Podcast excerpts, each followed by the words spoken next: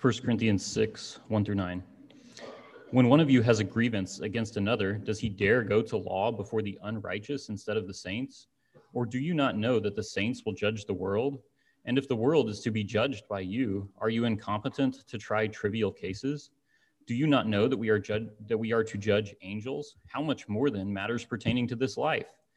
So if you have such cases, why do you lay them before those who have no standing in the church? I say this to your shame. Can it be that there is no one among you wise enough to settle a dispute between the brothers, but brother goes to law against brother, and that before unbelievers? To have lawsuits at all with one another is already a defeat for you. Why not rather suffer wrong? Why not rather be defrauded? But you yourselves wrong and defraud even your own brothers.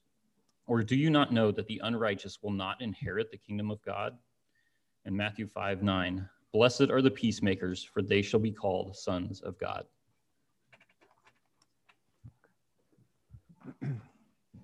Good morning.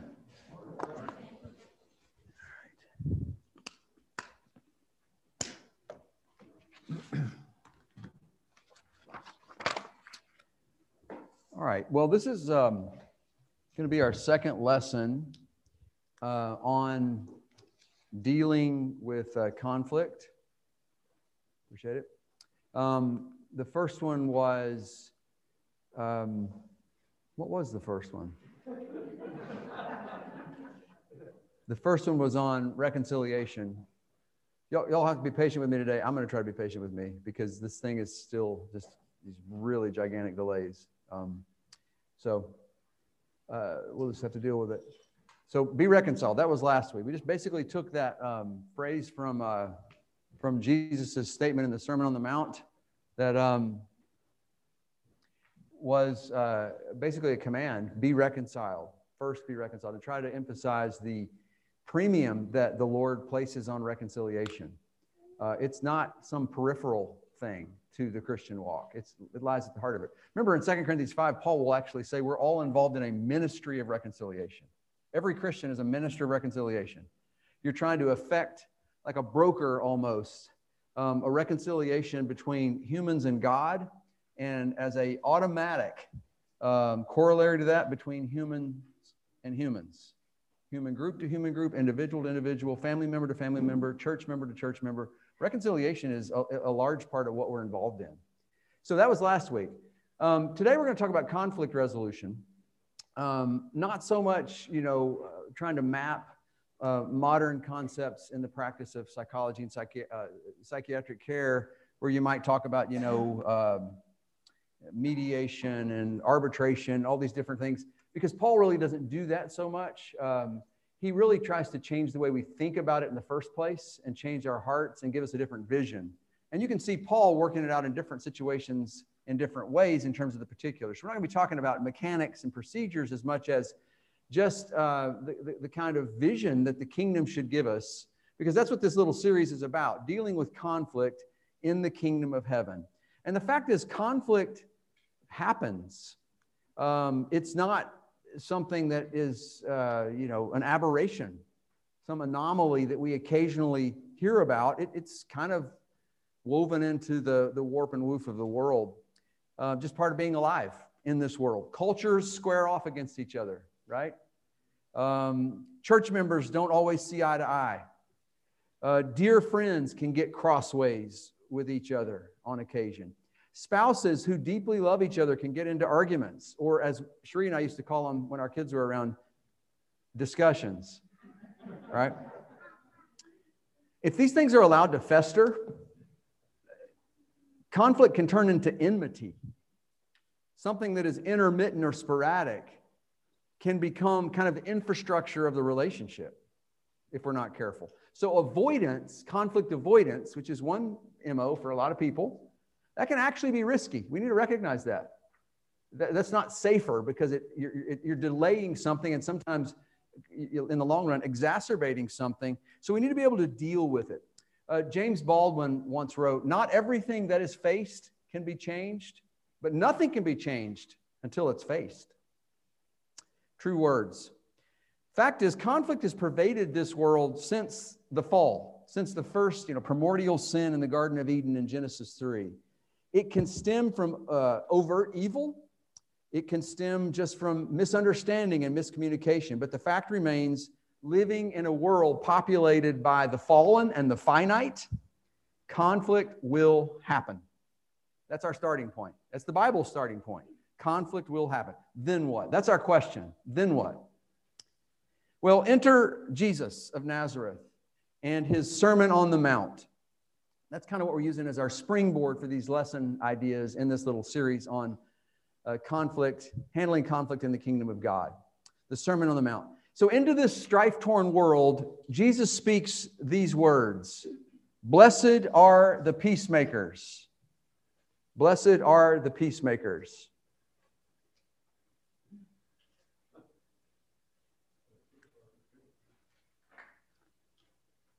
Anyway, yeah, there we go. All right. Probably going to go 3 or 4 down now because you don't know, did I hit it or did I, you know. Anyway, blessed are the peacemakers. This is Matthew 5:9, one of the Beatitudes, sort of the, you know, the condensed statement of what kingdom ethics and kingdom living is about. He'll elaborate on that through the rest of chapter 5 and chapter 6 and chapter 7 of the Gospel of Matthew. But here is this statement, blessed are the peacemakers. And I want to say peace sounds good to everyone, right? Anybody hate peace?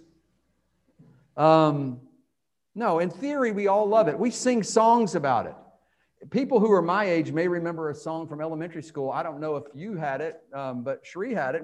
She was in Tennessee and I was in Arkansas. We didn't know each other, not in the same school district or anything. But with this little song we sang in the 5th or 6th grade, Let There Be Peace on Earth.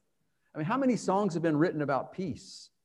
It's a beautiful thing. And everybody on paper is committed to it. We all love peace. We believe in peace until someone disturbs our peace. But then how much do we believe in it? Right? It's like that healthier diet that you intend to start. It sounds good. You're committed to it until it's disturbed by that pint of Ben & Jerry's or that pizza commercial.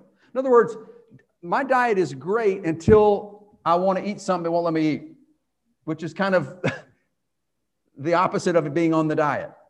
So you're not really committed if when it comes down to it, you throw it out the window because it's not comfortable. I think that's the commitment of a lot of people to peace.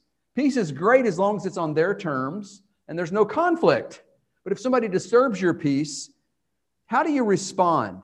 Once conflict threatens to disrupt peace, how do we respond? And so we're going to look at how we respond this morning. First of all, the way the world responds. Thanks. The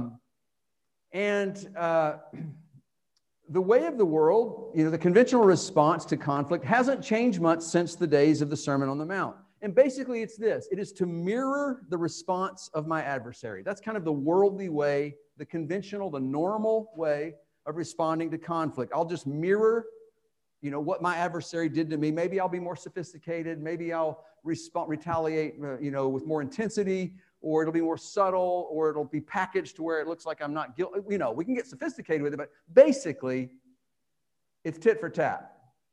My adversary does this and I have a mirror reaction. And the only difference is my behavior feels more righteous, mainly because it's my behavior. They think theirs is righteous. They're in the right because theirs is their behavior. It's not really much more sophisticated than that. But here's what the Sermon on the Mount says. There are 3 full paragraphs in Matthew chapter 5 that are explicitly devoted to rejecting this usual, typical worldly reaction to conflict. We looked at one of these last week, and that is Matthew 5:21 to 26. We're not going to read all these again. These are those, you have heard that it was said, here's your religious tradition, here's what your elders, your scribes in the past have, this is how they interpreted Torah. But I say to you, it's different. And my saying is the true one. It's the ultimate fulfillment of what that was talking about. So everyone who is angry with his brother, you can see this highlighted in chapter 5, verse 22. That's a problem. It's not just when it eventuates in murder. It's being angry to that level. And so you need to go reconcile with your brother. Jesus basically says, don't be like the world. Don't just give in to your anger because it will ultimately only solidify your estrangement. It'll deepen and intensify the alienation and the conflict. In chapter 5, verses 38 through 42, he says, Basically, when someone hurts you, don't respond in kind. Flat out, don't do that. Don't retaliate. That's what this paragraph's about. You've heard eye for an eye, tooth for tooth, but I say to you, and he basically says, don't do that about 15 different ways there in the rest of the paragraph. In chapter 5, verses 43 through 48, a third paragraph about conflict, he says, you've heard that it was said, you shall love your neighbor and hate your enemy, but I say to you, do otherwise. Don't, when a persecutor persecutes you, when you have an enemy, don't succumb to hating them. That's what the world does routinely. They dehumanize the other. They, in a thousand different ways, we're really good as human beings at otherizing people, if I can make up a verb. Somebody's different from me. They're a little threatening. They don't sound like they got the same exact worldview. Half of it may be in my imagination. Half of it may be based on fact. Maybe they've wronged me, or at least I perceive them to have wronged me. And whether it's another individual or another people group, we are really good at sort of honoring that lizard brain impulse to otherize. You're different from me. You're other. There's no reconciliation. It's the opposite of that. It's estrangement. And we can make that permanent pretty quick and make it part of our own identity. If you don't think what I think about the other, you're not one of us, that kind of thing. It's this us-them thinking that is so human and so worldly. This is not coming from the kingdom of heaven, that logic. And yet it's something that we are all tempted to do. We have a kind of inborn tendency, I would argue, to do that. But Jesus gives us a new story and a new way of wiring ourselves according to the logic of his kingdom, which emanates from his cross. And what we need to understand is that if we do those things, we're imitating the worldly response to the conflict. Notice that he says this way is basically the way of tax collectors and Gentiles. There you go.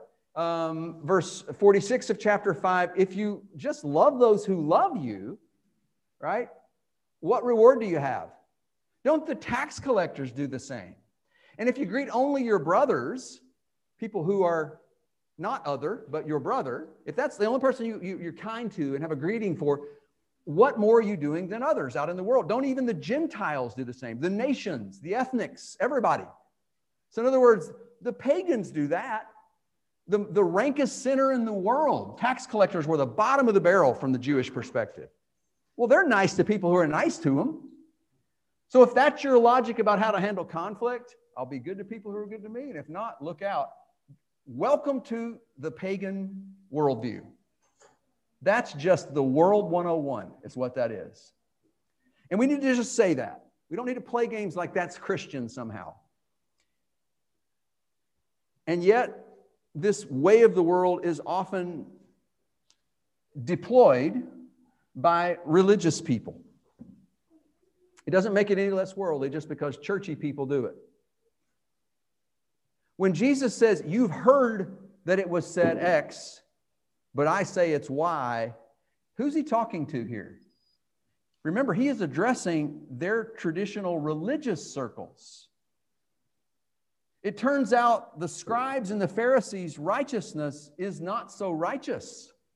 He's talking about religious people who have this kind of approach to conflict. So if you look at Matthew chapter 5, verse 20, remember, he says this, we saw it last week, unless your righteousness exceeds that of the scribes and Pharisees, you will never enter the kingdom of heaven. So there's nothing special. There's nothing holy, we might say, about being nice to people who are nice to you. That's not unique. There's honor among thieves. I mean, that's not holy, not different. It's just the way of the world. There's a New Testament scholar by the name of Edward I think it's Kazarian is how I'm not sure how he pronounces the name, but that's what it looks like. I've been reading through this book over the last couple of weeks. It's a dissertation. You can tell by the way it reads, just straight up, analysis. It's, in case he's watching, very good analysis. Not super riveting. The genre is not, mine wasn't either. I mean, it's a sleep aid, basically, unless you're into this topic. But when you're into it, and I have been for the purposes, it's really well done. It's just super exhaustive. And what he basically does in this book, as the title suggests, is he surveys like all the way back to Homer, 1000 BC or something, Greek thought in Greek philosophical writings, Greek mythology, Greek history. He looks at how Greeks thought about peace and peacemaking, and then how the Roman Empire, who pretty much inherited much of the culture of Hellenistic life, adopts some of the same thing. And he talks about, you know, Virgil and Cicero and Roman thinkers as well. And then he contrasts that with the writings of Paul on the topic of peace and peacemaking. And basically what he says is that the Greeks and the Romans saw conflict as the normal state of being. All right? Conflict was the norm. Peace was the aberration. In fact, they often saw violence as the means to bring about peace. And they had a lot of writings on that. So just a couple of examples that you can find in his book, and some of these you might have heard of before. Aristotle wrote, "We make war that we might live in peace." Try to map that on top of what Jesus says in the Sermon on the Mount about turning the other cheek and all that, loving your enemies. We make war so that we may live in peace. Or a more famous one, you know, the Romans went around the world taking their Pax Romana to the world, the peace of Rome. We're going to bring peace, you know, well-being. But as the people they subjugated often noted, there was a huge irony in your bringing peace to us at the point of a sword, crucifying tens of thousands of people to bring them under the Roman dominion so that you could have peace. I mean, if you have to kill everybody, if your way of peace, well, they might cause conflict. Well, wipe them out, then we'll have peace. Isn't that pretty much kind of world history? There was once an invasion, an imminent invasion of the British Isles. I forget which Roman general was crossing the English Channel from France, from Gaul, as they called it, to invade Britain when the Celts lived there. And this Celtic chieftain by the name of Calgacus, in a speech to his own troops, getting ready to try to repel these hordes of you know, just incredible warriors the Romans were. And here's what he says: "Plunder, butcher, stealing. These things the Romans misname empire. They make a desolation and call it peace." This method, resolving conflict with more conflict, did not die with antiquity. Think about the English word pacify. The verb to pacify literally means to make peace. Right? The Pacific Ocean is supposed to be real peaceful. Kind of wonder what parts do they sail across? There's a lot of, it can get storms too, you know. Anyway, but to pacify something means to make peace. You know, so anybody here have a binky? What Greg does, he's take it out. No, I'm just kidding. It's under his mask. So a pacifier, right, is a baby's crying, there's conflict. You know, there's angst, and so you give them the pacifier to cause peace. I find it really interesting that in the 19th century, in the so-called Indian Wars, the word pacify was often used for massacres perpetrated on Native American people. The Lakota Sioux were being pacified. He doesn't mean they're having problems fighting with each other. We're going to go in and be negotiators. No, what they mean is we're going to go make war on them. Think, you know, General Custer and the Lakota people. In fact, when they're killing them, they were often using a Colt 45, I don't know what the caliber was, I think it had a lot of different calibers, Colt revolver that was called the Peacemaker. How ironic is that? So basically, this is the methodology of, we have conflict, we need to resolve it, so we're going to resolve conflict with more conflict. We're not interested in the world history, geopolitical stuff right now. Those are just illustrations. What I'm interested in is you and me, you and I, and how we resolve, how we respond to conflicts among ourselves. Whether it's in your home or in this church or among your friends, our relationships with people out in the community, what does that look like? Does our personal, or in our personal conflicts, how often does our peacemaking resemble more conflict? And we have to come to see this hostile approach to conflict resolution for what it is. It is the logic of the fallen mind. This does not come from God. This does not come from King Jesus. This comes from the logic that emanated from the fall. And I'll give you an example of this. You remember in Genesis, we read that Adam and Eve have these two children, Cain and Abel. Cain kills Abel. And then you get this sort of the descendants of Cain, the trajectory of Cain in chapter 4.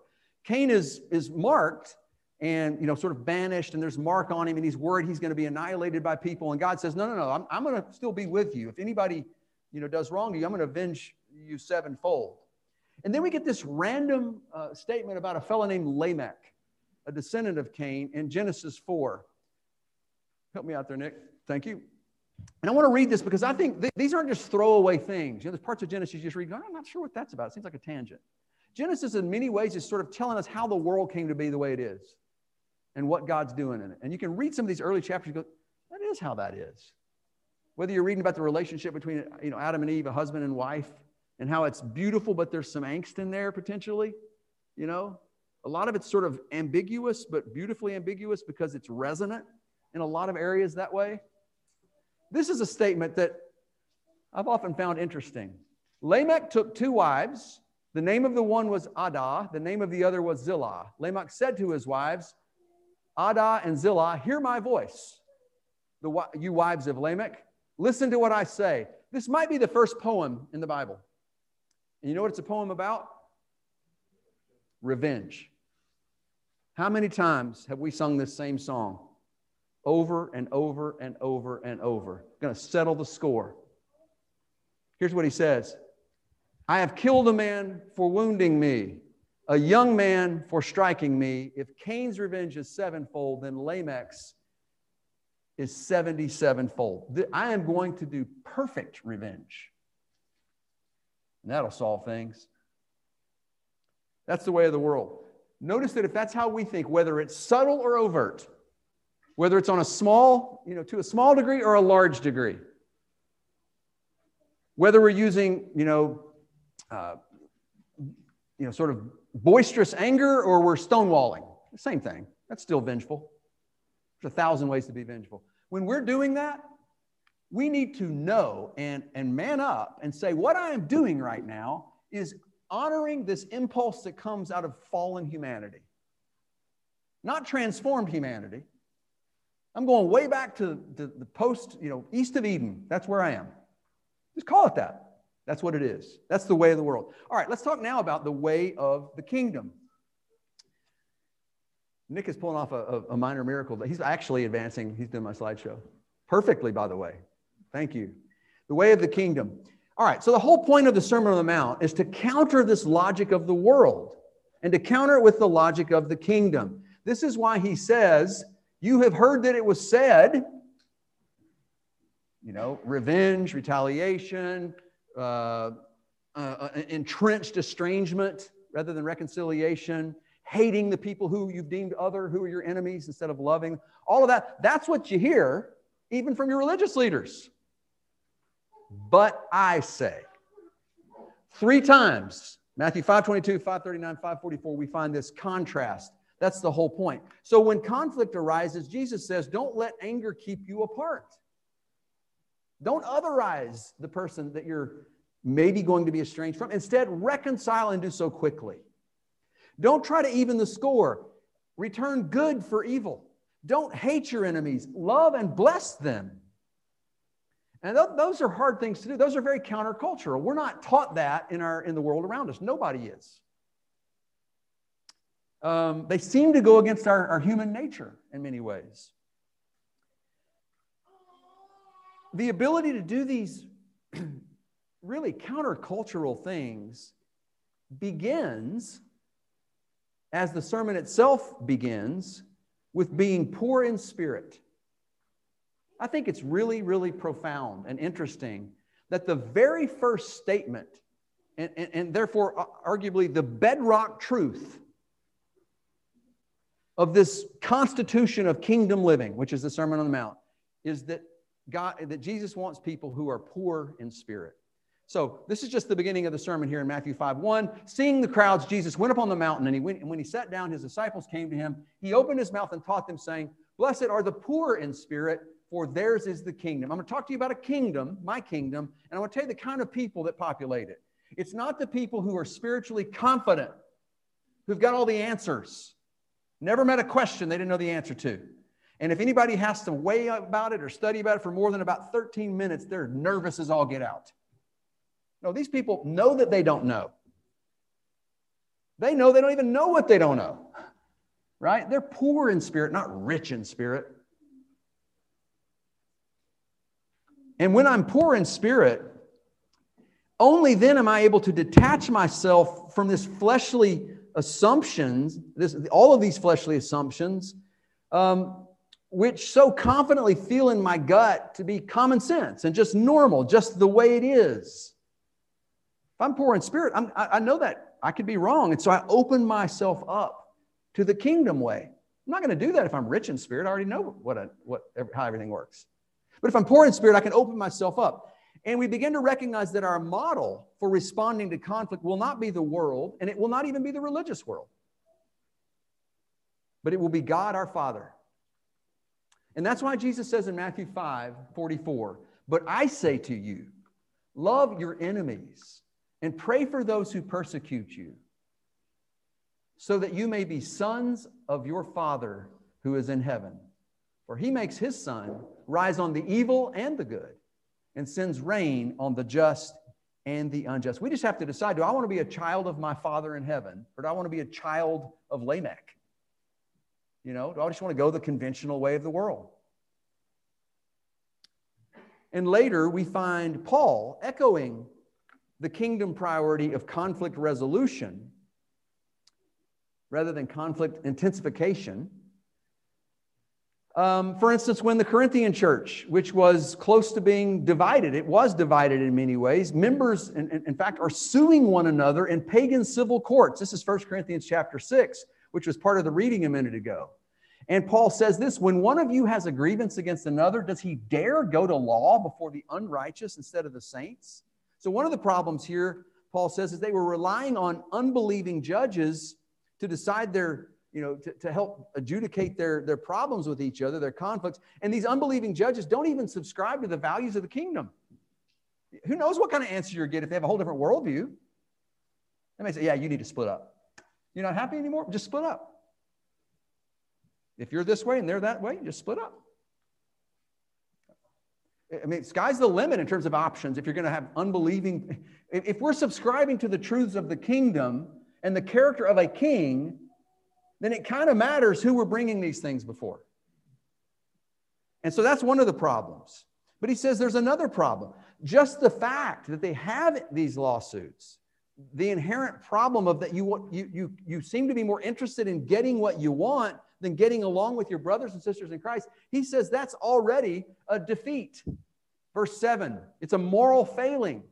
To have lawsuits at all with one another is already a defeat for you. Why not rather suffer wrong? What? What on earth? Suffer wrong? But I'm not wrong. That was Jesus. How did he go to the cross? What was his status? Right? Did he suffer? Why not rather be defrauded? But you yourselves, instead of you taking some wrong and being defrauded like Jesus did on the cross, you're the ones who are perpetrators. You're wronging and defrauding by taking this thing all the way up to pagan courts rather than first be reconciled. And if you need somebody to help you, get somebody who agrees with the principles of the kingdom. And this approach to conflict resolution was, Paul says, unrighteous. Look at verse 9. Do you not know that the unrighteous will not inherit, here it is, the kingdom? This is kingdom logic. This is the kingdom way. And he says, you're not going to inherit the kingdom of God if that's the way you roll here. So my point is this. It's very, very easy to talk about how much we love peace and how much we hate conflict. It's very easy to say you're committed to peacemaking. Blessed are the peacemakers. Amen, Jesus. But it's just like that song I sang in the 6th grade. Let there be peace on earth. Anybody remember the next line? Let it begin with moi, not you. If you'll get your stuff together, we can have peace. That's where we often go. And Jesus says that's the exact opposite.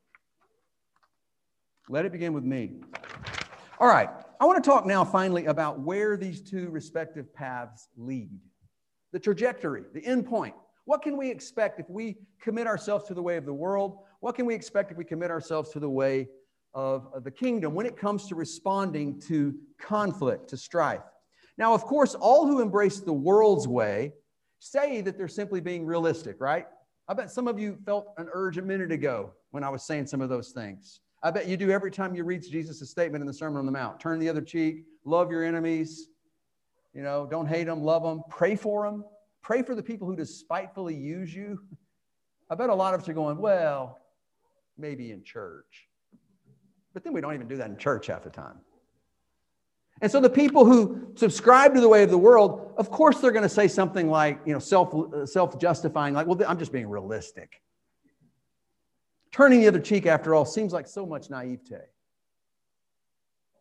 Playing hardball is the only thing some folks understand, they might reason, as if Jesus doesn't understand the world better than I do. He made it. Well, I love my enemies, but if they punch me, I'm going to punch them back. It's the only thing some people understand. It's the only thing that works. Let's unpack that last statement for a minute. Does it actually work? Does it though? Well, the only thing that works, does it work? The only reason it seems like it works is because our perspective is so myopic. We're thinking of the next transaction, you know, the next volley, the next interchange. We're not thinking 3 or 4, 5, 6, 7 down the road. Our perspective's too short. Problem is we live down the road. That's going to be here 5 seconds from now. And a lot of our lives are so complicated and conflict-ridden because we've handled so many past ones that way. And now we're just, you know, it's this snowball going down a hill and we're in it. Gathering momentum. Does it work to employ the way of the world to resolve conflict? When, from an urge to set things straight, we hit back. Now, that could be physical, it could be verbal, it could be, we could be hitting back passive-aggressively. There's 1,000 ways to hit back. Don't let yourself off the hook by going, well, I don't hit people. I don't yell. Anger has many manifestations.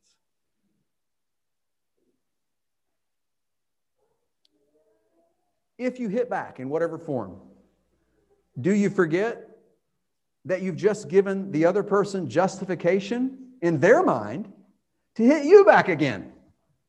Because they didn't think they were wrong. Almost by definition, when there's a conflict, both sides think they're right, right? And then it's rinse and repeat, rinse and repeat.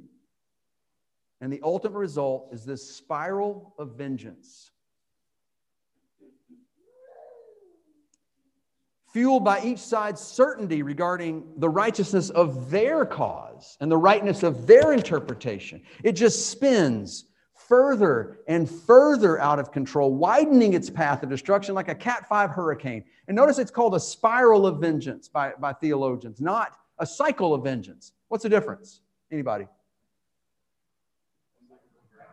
What's that? One goes into the ground. Yeah, and doesn't a spiral with each successive ring get bigger? That's what a spiral is. So remember what Lamech says. I have killed a man for wounding me. He nicked my knee, so I cut his head off. That's what happens with it. If you look at these age-old conflicts, they just get more and more. I'm talking husband and wife. I'm talking friend and friend who are estranged. I'm talking nation and nation, culture and culture. That's how it goes. It's a spiral of vengeance. How well does that work when you're the one inside the, you know, being battered by that hurricane? This is why Jesus says, don't imagine that stewing in your anger and refusing to reconcile will actually work. You're hurting yourself. It's going to bring all sorts of unforeseen consequences. That's why he has this little statement, I think, in verse 25. After saying, first be reconciled, he says this in verse 25 of Matthew 5. Come to terms quickly with your accuser while you're going with him to court. Like, settle it before you even get there, lest your accuser hand you over to the judge and the judge to the guard and you be put in prison. In other words, all kinds of bad things are going to happen if you don't reconcile quickly that you didn't anticipate. And he says, look, you're not going to get out till you paid the last penny. Or Paul in Galatians 5. Remember all the fighting in the churches of Galatia over Judaizing teaching and those kinds of things? Here's one of the things Paul says in Galatians 5. He says a lot of theological stuff about the jurisdiction of the law and so on. But he also says this, for the whole law is fulfilled in one word, Galatians 5:13. You shall love your neighbor as yourself. And notice verse 15. But if you bite and devour one another, watch out that you're not consumed by one another. Like, this is where it will go. Every time. That's the end point of the MO of the world when it comes to conflict and handling conflict. And moreover, when we assume the mantle, when we as human beings assume the mantle, the role of vengeance, we are usurping God's role. That never was our role. For now, God's patient love brings his rain on the just and the unjust, his sunshine on the good and the bad. For now, that just shows how gracious God is. But the scriptures also tell us that one day, he will avenge all the impenitent injustice and oppression ever committed against all of those people made in his image. A lot of passages teach us this. Romans 12 is among them. Paul says, if possible, so far as it depends on you, live peaceably with all, echoing Jesus' statement, blessed are the peacemakers. But then he says this, verse 19, because this is really the foil, you know, this is the opposite choice from peacemaking. Beloved, never avenge yourselves. Again, subtly, overtly, don't play that game, any kind. Don't avenge yourselves, but leave it to me. Leave it to the wrath of God, for it is written, vengeance is mine, I will repay, says the Lord. So a consummate, you know, kind of ultimate reckoning is coming. God is not blind to the suffering. He is not deaf to the cries of the people who are being crushed by their oppressors throughout the ages. That doesn't mean we have license to take up God's role. And trusting in this divine vindication enables you and I to practice the way of the kingdom. It enables us, empowers us to refuse the us versus them mentality or the you versus me mentality that fleshly thinking invariably produces. I mentioned last week the Croatian-American theologian named Miroslav Volf. In his book,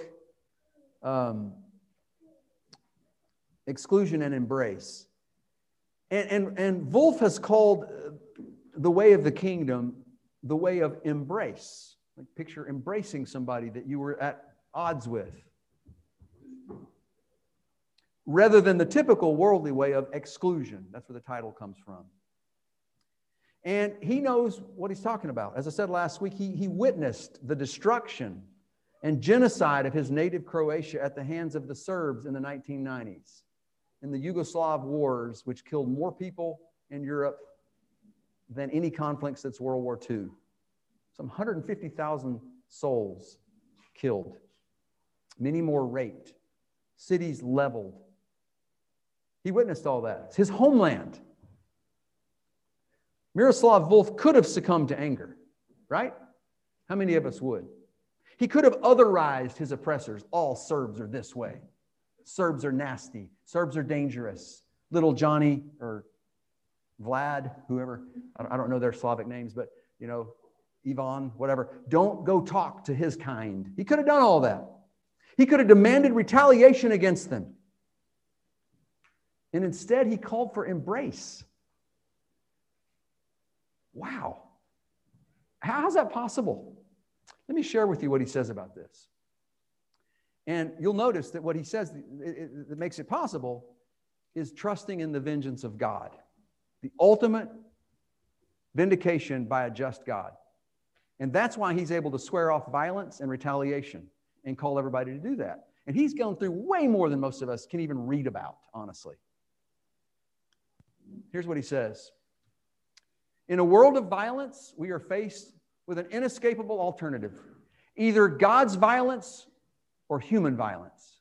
Most people who insist on God's nonviolence cannot resist using violence themselves or tacitly sanctioning its use by others. And so violence thrives, secretly nourished by belief in a God who refuses to wield the sword. other words, God would never do any of that. He says, ironically, that's what makes us need to do violence, because we got a sense of justice.